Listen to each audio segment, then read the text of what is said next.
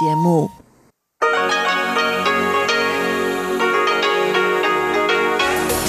В эфире Международное радио Тайваня. Здравствуйте, дорогие друзья! В студию микрофона Чечена Кулар. Сегодня 10 мая, пятница, а это значит, что вас ждут главные новости о Тайване и тематические передачи. Передача «Азия в современном мире» с Андреем Солодовым, передача Марии Ли «Экскурсия на Формозу» и «Ностальгия» с Лилией У. Не переключайтесь.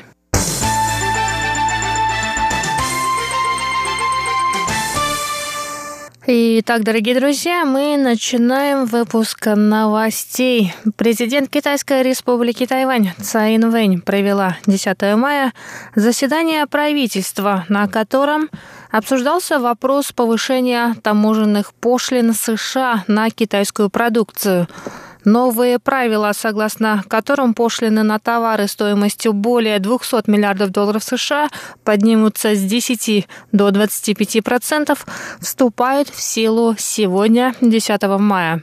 Президент Тайваня заявила, что действия американского правительства в отношении китайского импорта окажут серьезное влияние на всю мировую экономику. Несмотря на то, что влияние на тайваньскую экономику пока остается ограниченным, правительству страны необходимо пристально следить за развитием событий.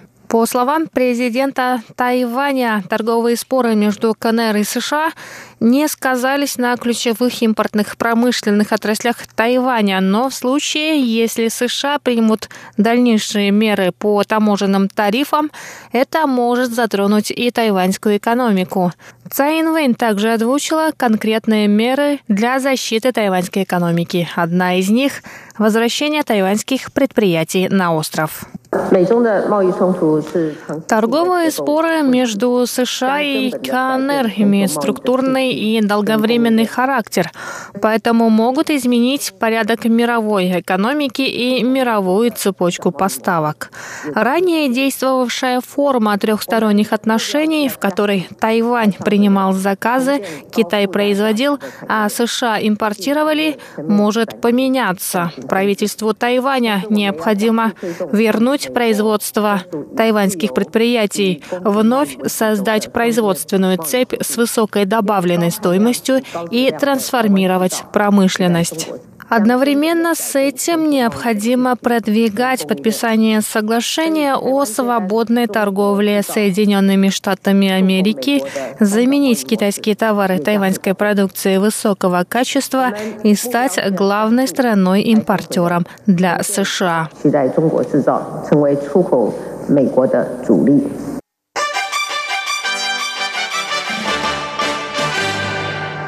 Президент Китайской республики Тайвань Цаин Вэнь рассказала 10 мая о трех изменениях в тайваньско-китайских отношениях.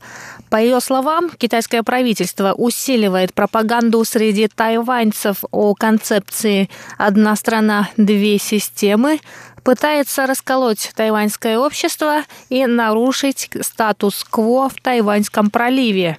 По мнению ЦАЙ, власти Китайской Народной Республики под видом демократических переговоров пытаются навязать концепцию «одна страна, две системы» и в то же время военными и дипломатическими методами изолирует Тайвань.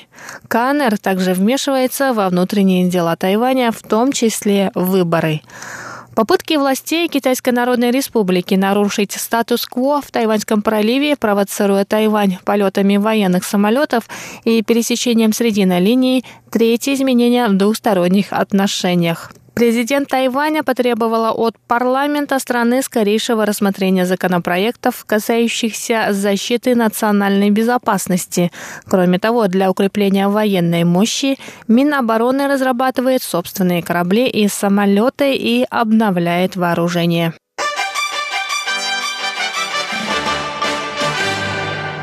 Бывший премьер-министр Тайваня Уильям Лай встретился 9 мая в Токио с японскими парламентариями. Стороны обсудили актуальные вопросы тайваньско-японских отношений. Лай встретился с членами Палаты представителей японского парламента, которые ратуют за увеличение экономических и культурных обменов между двумя странами.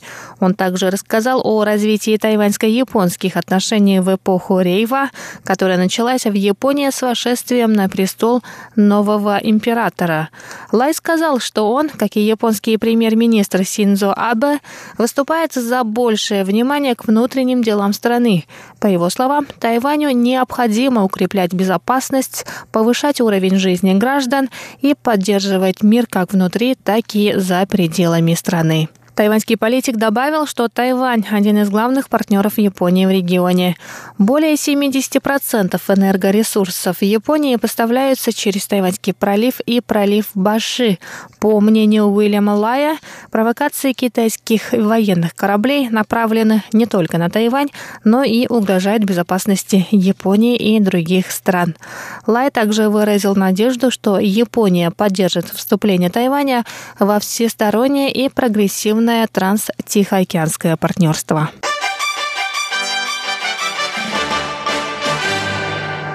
Представители коренных народов Тайваня смогут принимать большее участие в составлении образовательных программ в своих поселениях после принятия закона об образовании коренных народов. Об этом стало известно 9 мая.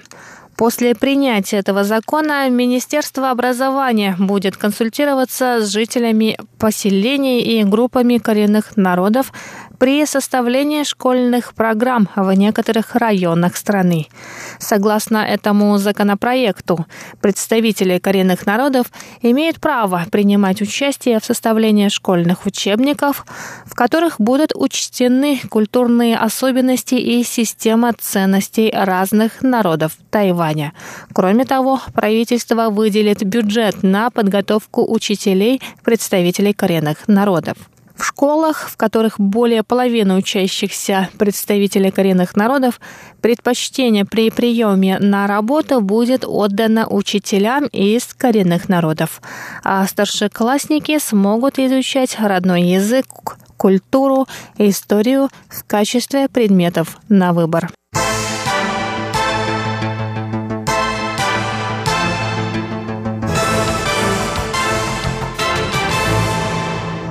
Итак, дорогие друзья, новости этой пятницы для вас подготовила Чечена Кулар. Далее вы услышите передачи «Азия в современном мире», «Экскурсия на Формозу» и «Ностальгия». А я с вами на этом прощаюсь.